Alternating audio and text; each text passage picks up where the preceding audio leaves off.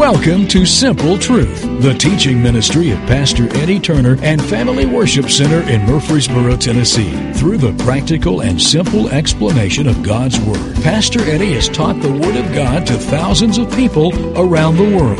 The following message is from a recent service at Family Worship Center in Murfreesboro, Tennessee. Let's join Pastor Eddie as he shares simple truths from God's Word. 1 Thessalonians chapter 5. What a great week. 1 Thessalonians chapter 5. 1 Thessalonians chapter 5, begin reading with verse number 14 in the New Living Translation. The Holy Spirit is speaking to Christians through the Apostle Paul, who happened to live in an area of the world called Thessalonica.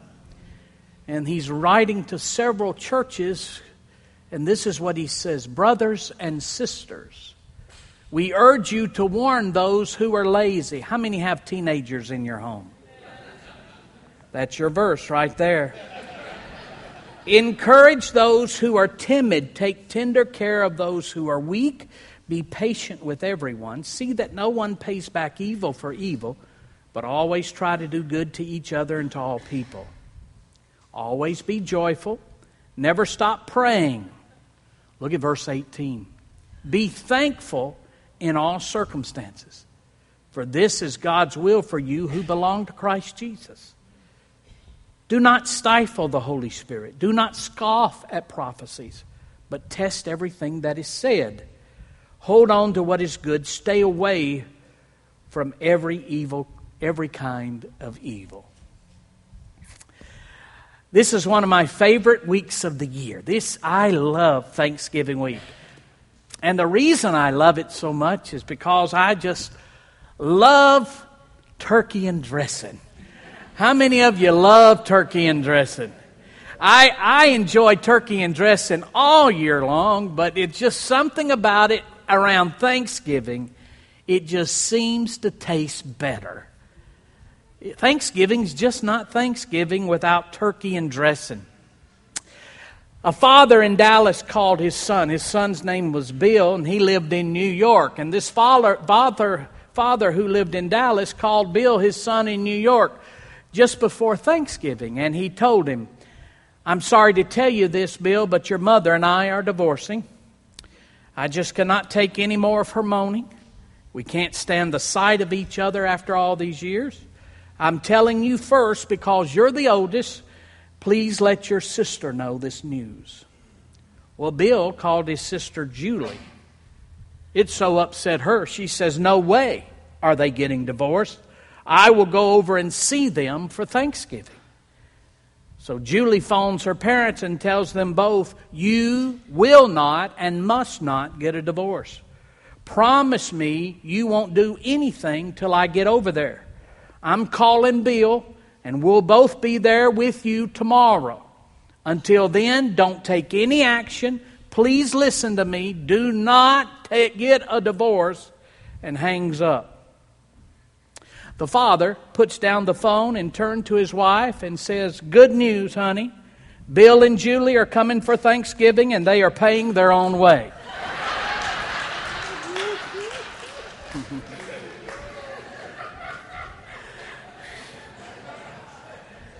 You know, the numbers do not lie. The numbers do not lie. In the United States, more people travel during Thanksgiving week than any other time during the year. Thanksgiving in America is now celebrated as the number one holiday for being with friends and family. Think about it for just a second. When we pause in our busy lives for a few days to be thankful, the spirit of thankfulness always leads us back to our family and the friends we love. And may this Thanksgiving, may the Holy Spirit impress upon our hearts that the joy and love we experience during the Thanksgiving holiday doesn't have to be a once a year event. In fact, I am asking the Lord to use this Thanksgiving to launch Amanda and I into a life of thanks living. It's not just something we celebrate the last Thursday of November, it's something we live every day of our life. Not just Thanksgiving, but thanks living. You know, over the years, the number one question as a pastor that I've received, and I still receive it just about every week.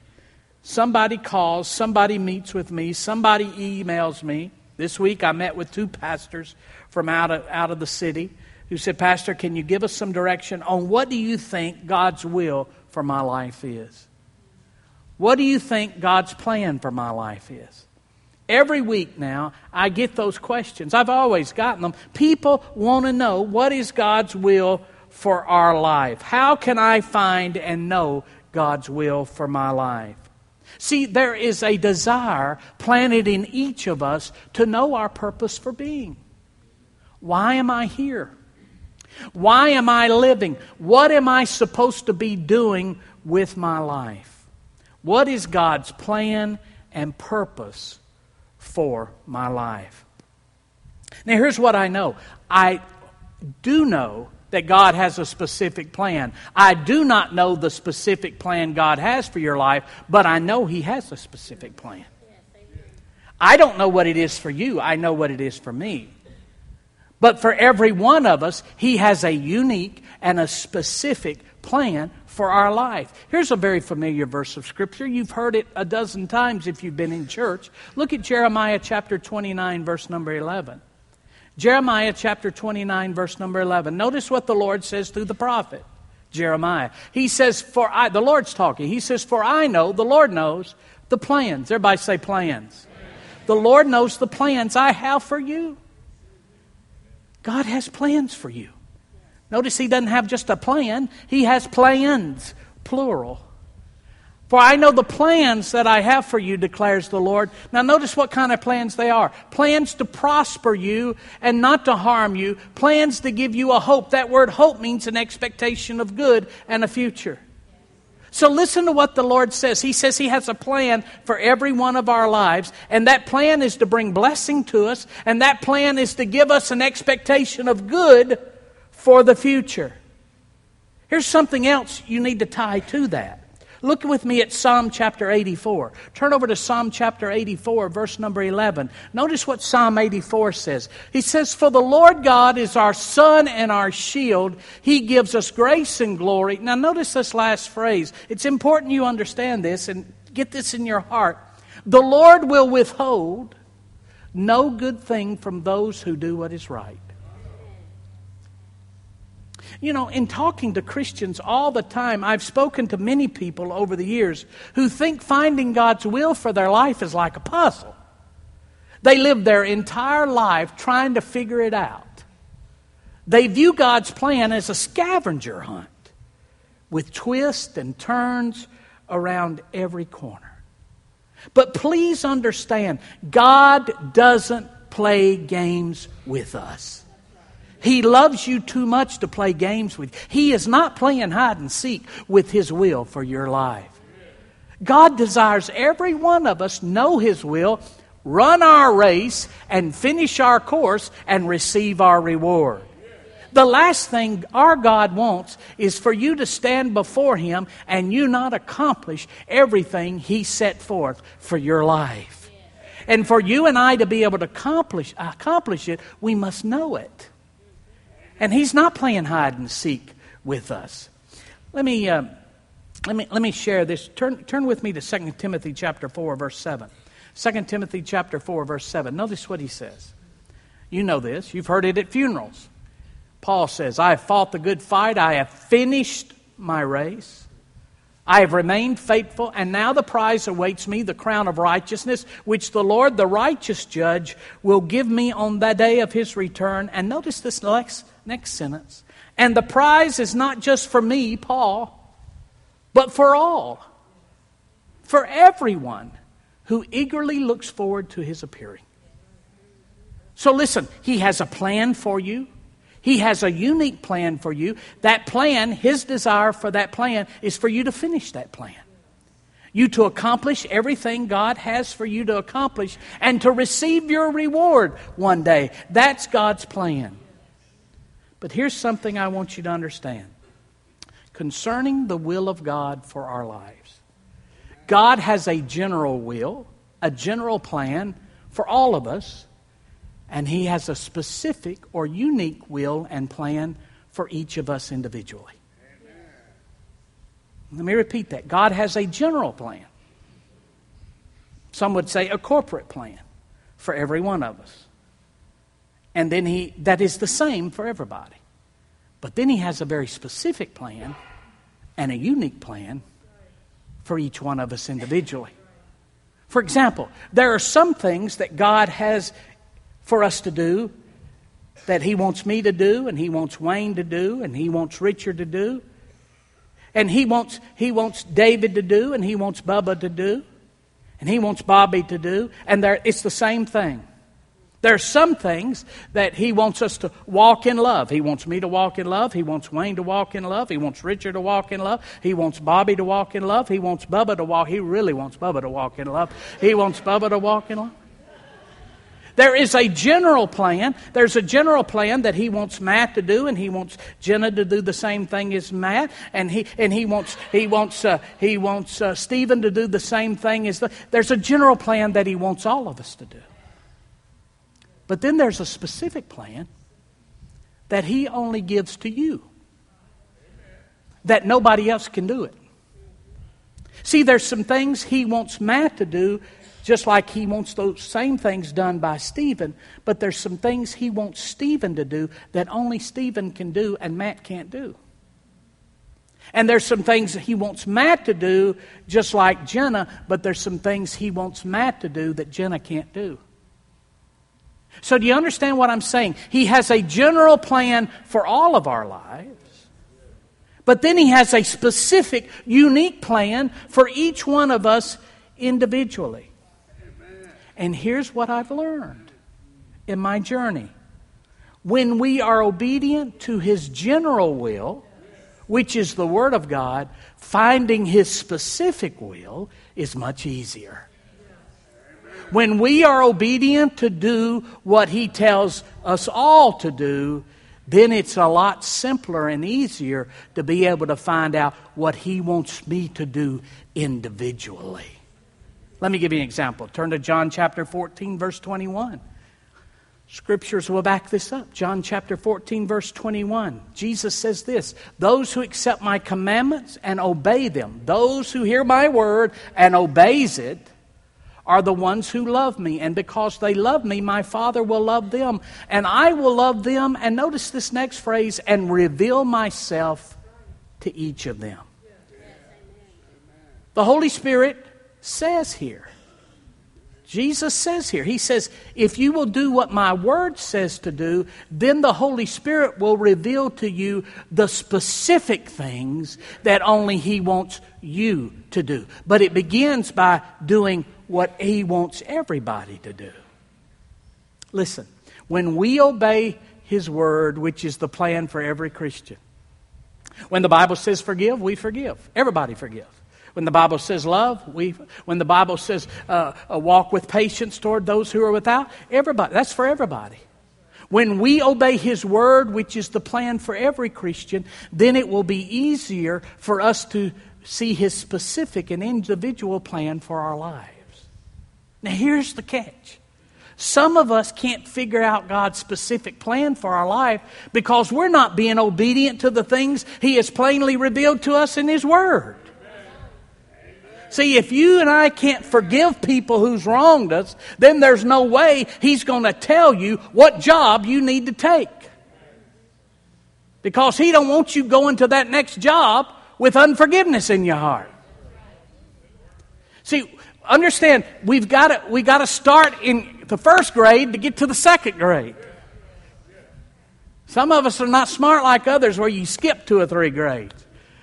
I was so smart, I was so loved by teachers, all my teachers wanted to keep me for two years in every one of my grades. I said to my mama, What's wrong? They said, Well, they just love you so much. So I just, I just thought my teachers loved me so much. See, some of your teachers didn't love you. You just skipped a whole grade. They didn't want to mess with you, so this moved you on up.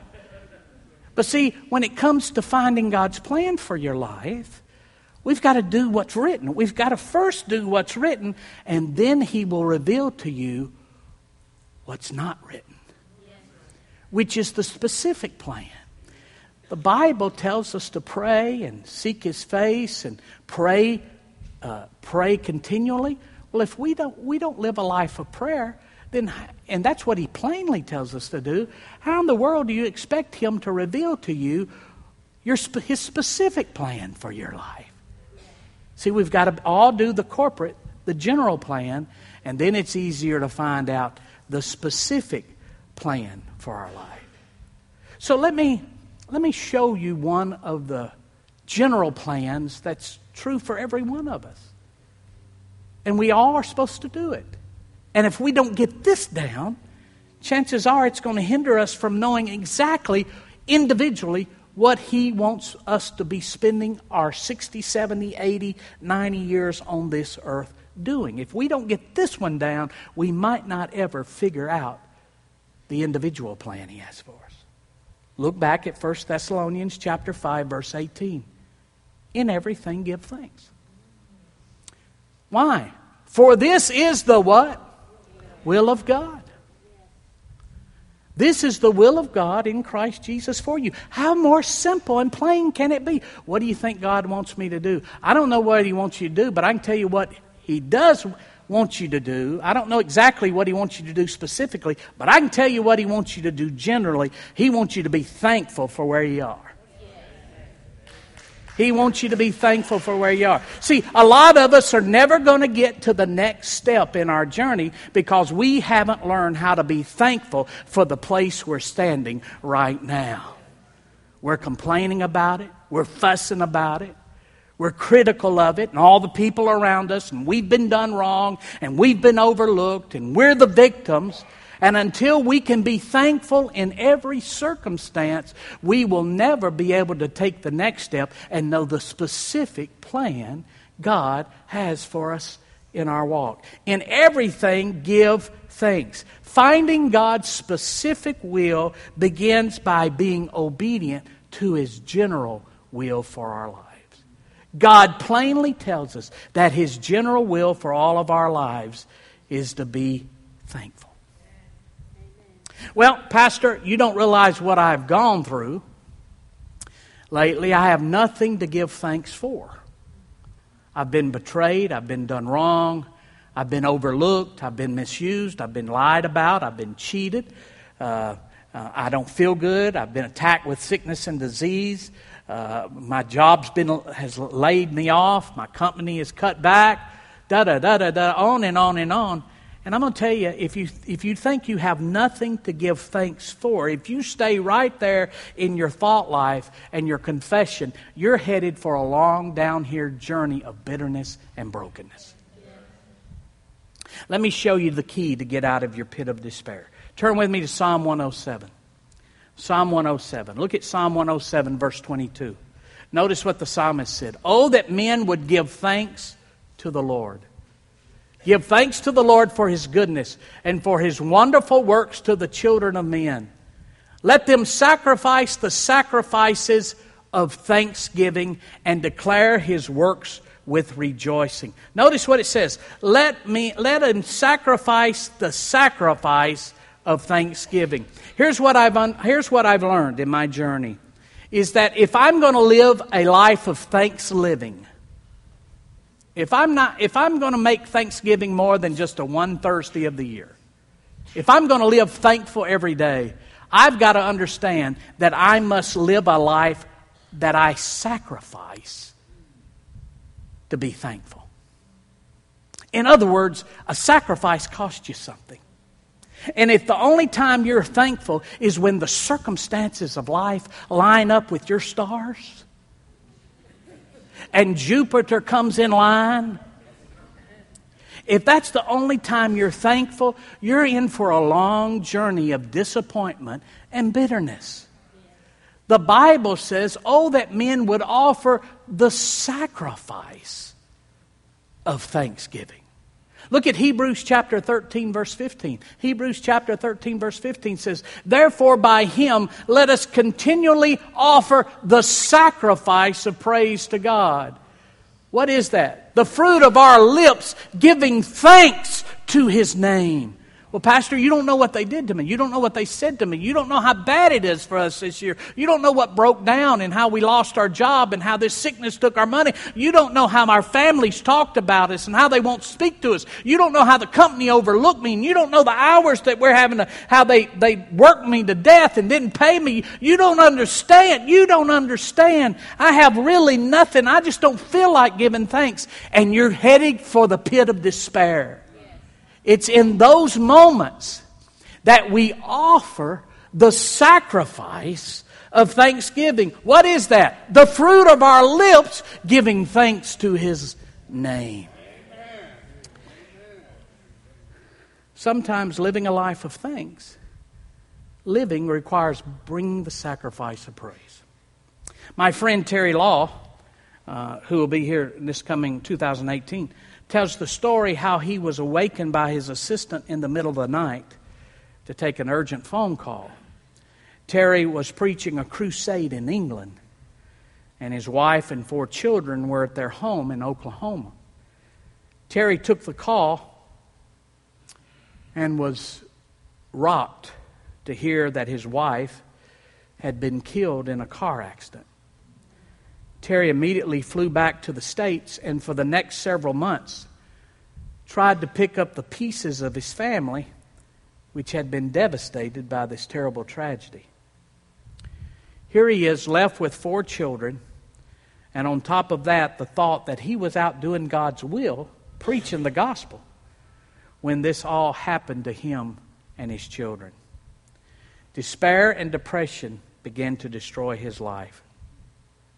Let me, let me read to you what he wrote about it. It's in The Power of Praise and Worship, published by Victory House Publishers. It says this I keep hearing a beating. What is that? Y'all hear that? Is it just me? Do you hear it? I don't know what that beating is. Is that somebody on? What's that beating, Wade? Check, make sure it's nobody on the. Some kids got loose in the nursery and they're running on the roof. Here's what he said. Here's what he said. He says, he said this. He said, My heart was aching. I was filled with grief. Bitterness and self pity were beginning to fill my life. The devil said, God has been very cruel to you. How would a loving God allow something like this? I was bombarded with a series of thoughts and strongholds that were about to sink my spiritual ship. I came to the point of one of the greatest decisions of my life. I got on my knees to pray, and my words sounded hollow. The devil sat on my shoulder and whispered in my ear and said, Terry Law, you're a hypocrite.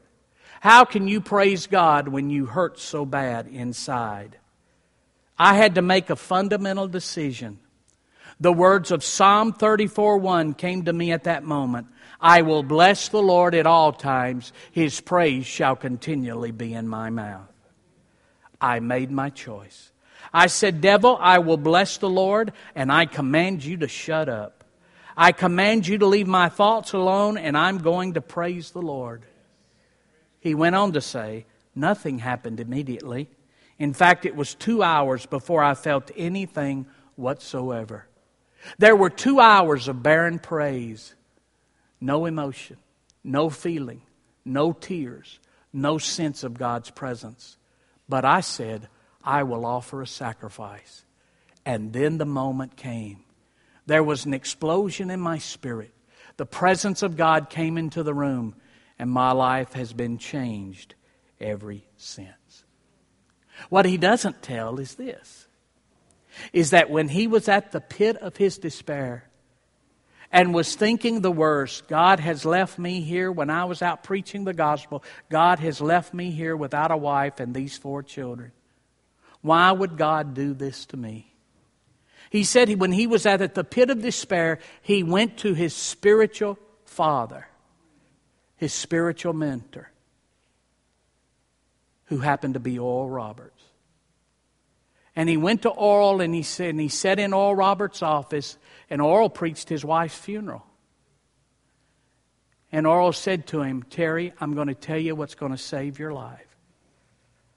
I want you to leave my office and I want you to go home. And I want you to kneel down beside your bed and you begin to praise God. And you praise God till you get breakthrough. You know what happens to most of us? When somebody does us wrong or we feel like life has not treated us fairly, or we go through a bad season, or we receive bad news, or life's turns turn against us and things don't go the way we wanted them to, you know what we normally do? We go to those people who will pat us on the back. Yeah, you've been done wrong. Yeah, yeah. Boy, you've been done. Yeah. I wouldn't go back over to that church. No, yeah, they, they've done you. Oh, no, no. The, yeah, that company's done you wrong. You ought to feel that way. Yeah, I'd feel that way too. I'd feel that way too if they'd done me like that. I'd feel that way too. Yeah, I'd act that way too. No, I wouldn't go back no No, no, forget them. Just, just show up and do your job and leave. Don't worry about it. We go to those people who pat us and make us feel good about our misery. Can I tell you something? If Oral Roberts would have looked at Terry and said, Terry, I understand, man, you're in a, man, God hadn't done you right.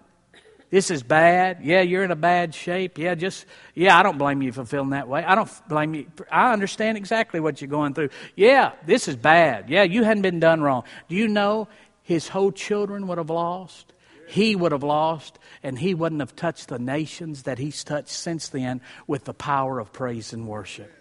And today, every one of his children are in ministry and successful businessmen and businesswomen, and they all serve in their local churches and serve Terry Law's ministry. And you talk to them, and not one of them have a hint of bitterness, not a have, one of them have a hint of regret. Why? Because they've understood the power and the sacrifice of praise. It'll bring you out of your pit. It'll bring you out of your pit. But you have to offer a sacrifice because you don't feel like it. You don't want to, and you have no circumstances and ammunition around you to make you want to praise Him. Things are not going the way they were supposed to go. Why in the world should you thank Him? And that's when we offer the sacrifice of praise, which is the fruit of our lips, giving thanks to His name. Let me give you another one Jonah. Anybody ever heard of Jonah? People ask me all the time, do you think Jonah really got swallowed by a whale?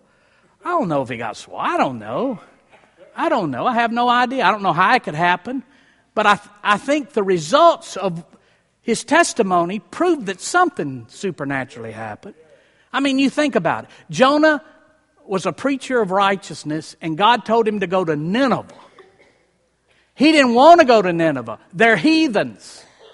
They're heathens.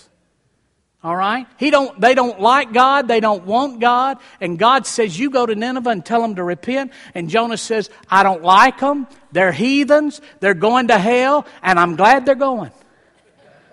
I'm glad they're going. I'm not going to Nineveh.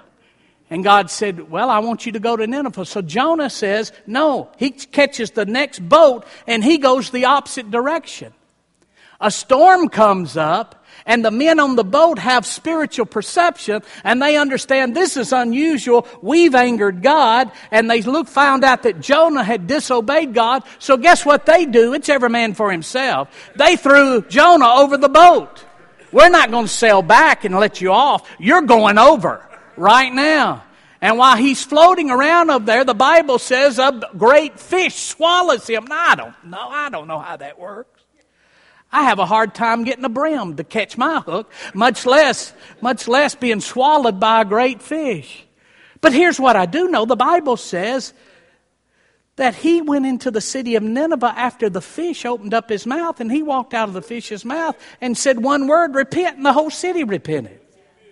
You say, well, how did that happen? Well, let me, th- if, let me tell you something.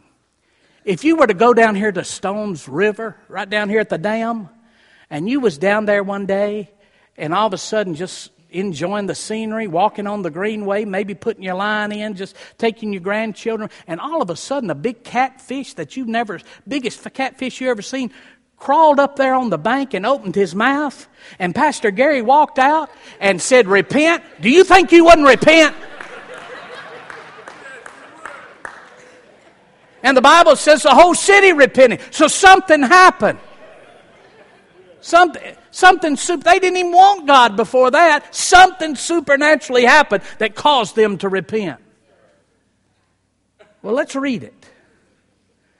Jonah chapter 2. Then Jonah prayed to the Lord his God from the fish's belly. And he said, I cried out to the Lord because of my affliction, and he answered me. Out of the belly of hell I cried, and you heard my voice.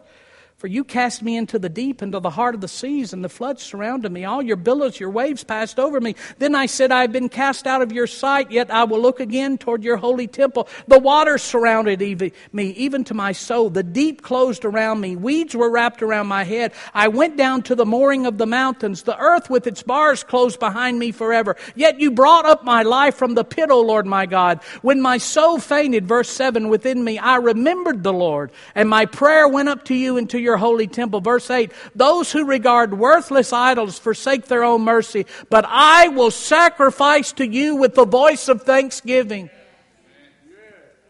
I will pay what I vowed, salvation of the Lord. And notice then what happened. So the Lord spoke to the fish and it vomited Jonah onto dry, dry ground. When Jonah, in the midst of his despair,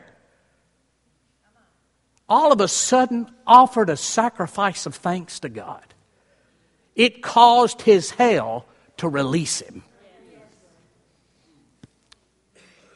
Did you know that medical science and psychology have proven that a spirit of thanks, thankfulness and gratitude brings wonderful, wonderful physical and psychological benefits?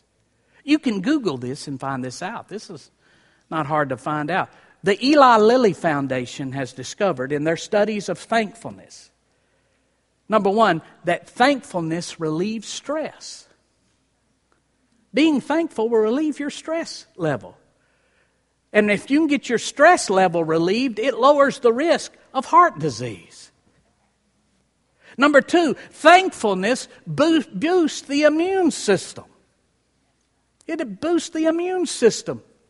And the stronger immune system helps fight off colds and flus.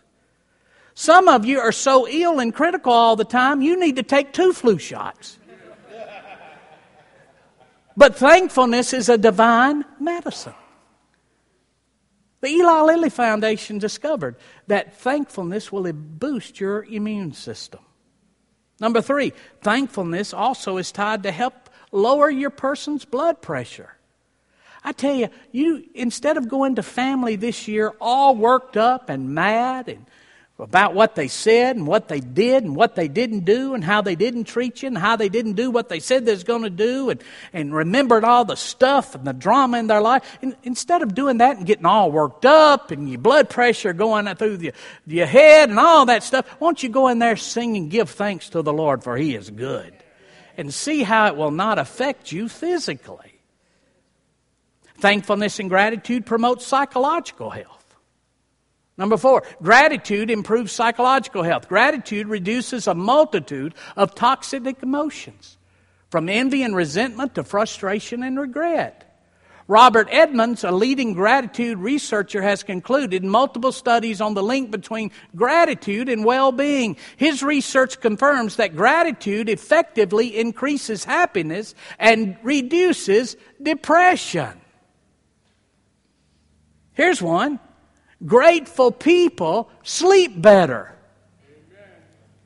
Writing in a gratitude journal improves sleep, according to a 2011 study published in Amplified Psychology, Health and Well-Being. Spend just 15 minutes jotting down a few grateful sentiments, but sentiments before bed, and you may sleep better and longer.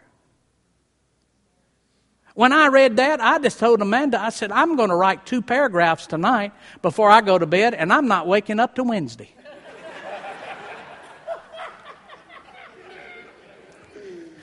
Number six, thankful people have proven to be better friends. Thankful people are better friends. You know, people that are ill and critical and have a negative view of life, people don't want to hang around those kind of people. Number seven, people who practice gratitude are more resilient.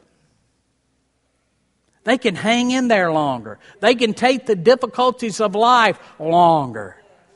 They sustain through life. Have you ever seen those people who you've seen what they've gone through and they always have a smile and they always have a good word and they, they just don't seem like they ever get down? Why? You check their attitude. They're thankful people. And finally, number eight, thankfulness opens the door for God's presence. Psalm 100, verse 4 Enter to his gates with thanksgiving and go into his courts with praise. Give thanks to him and praise his name. Have you ever got down to pray and do your daily devotions? And it seemed like things you couldn't remember all week long suddenly came to your remembrance? It seemed like you couldn't get your train of thought straight and you couldn't get your mind calmed down and you just couldn't concentrate. Have you ever anybody ever had those problems when they started to do their devotions? I tell you, if I ever have forgotten something and can't remember it, I've learned. Well, I'm. Just, I'll say with my mouth, I'm going to go pray for about an hour, and man, the devil will remind me exactly what I forgot because he don't want me praying. Here's what I've learned. It's whether if I'm driving to work or whether you're doing your devotions on your way to school or whether you're going driving to Nashville to the office or if you're sitting over a cup of coffee around your kitchen dinette in the mornings or whether it's at night before you go to bed and you're just taking a moment of devotion or whether it's in your prayer chair that you have in your den or whenever you do your devotions or wherever it may be if you will just take the first few minutes and just set yourself in your mind to start thanking the Lord for His goodness in your life. Just thank Him that He saved you. Thank you that you have the breath to even pray today. Thank you that you have a roof over your head. If you have children at home that are healthy, thank Him for that. If you have a spouse that loves you, thank Him for that. If you have a spouse that lo- didn't love you but they're gone, thank Him for that. Just find things to thank Him for. And I guarantee you, if you'll spend just a few moments not petitioning Him, not telling Him how bad things are, but just take a few moments to thank Him, the heavens will open. You will enter into his presence. Thank you for listening to The Simple Truth with Pastor Eddie Turner. Please join us at Family Worship Center, 3045 Memorial Boulevard, Murfreesboro, Tennessee, when you are in the Middle Tennessee area. You can also learn more about FWC at our website, www.familywc.com. Thank you again for listening to The Simple Truth.